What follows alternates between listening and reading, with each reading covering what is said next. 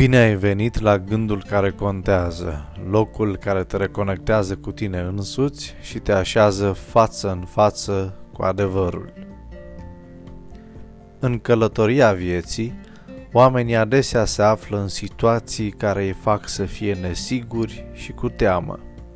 Dar Dumnezeu își face cunoscută prezența sa în contrast cu mersul lumii Dumnezeu nu doar apelează la metode diferite, ci arată și care este cauza îndoielilor noastre.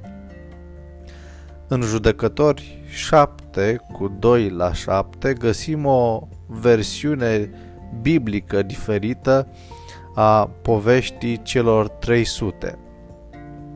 Domnul a zis lui Gedeon, Poporul pe care l-ai cu tine este prea mult pentru ca să dau pe Madian în mâinile lui.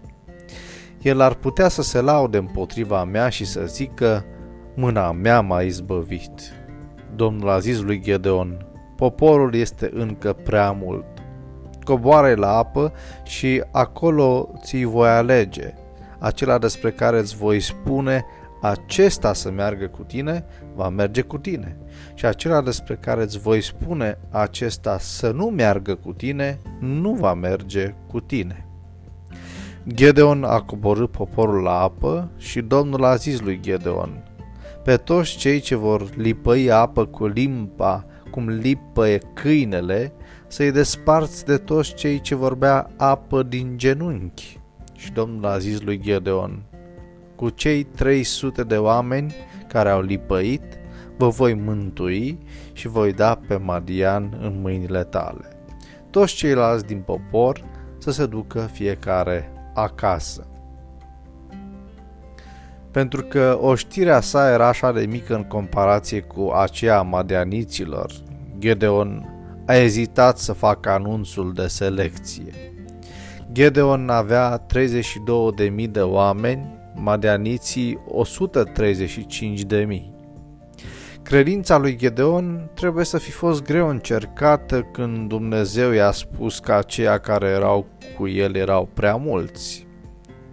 Mulți dintre bărbați se înrolaseră din cauza apelului vitejesc al lui Gedeon, dar în inimile lor erau fricoși și necredincioși.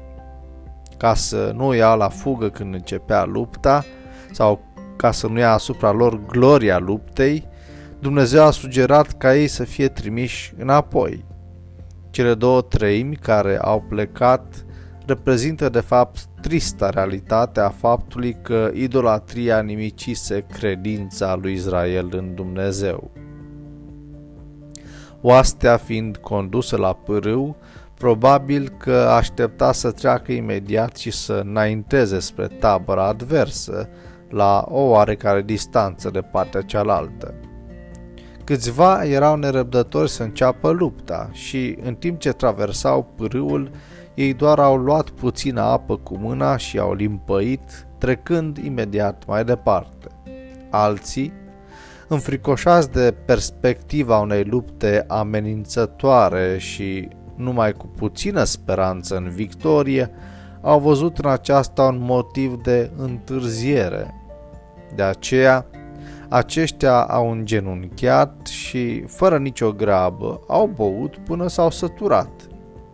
Aceia care erau însă grăbiți au luat puțină apă în mână și au sorbit-o în timp ce se străduiau să înainteze spre adversari, erau în număr de numai 300.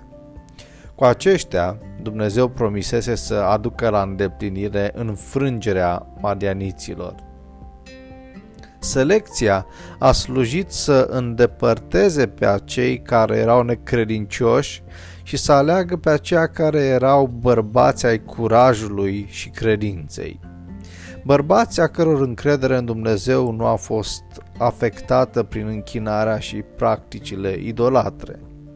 Doar aceștia au avut puterea să creadă că cu Dumnezeu de partea lor succesul putea să le aparțină chiar dacă numărul lor era mic.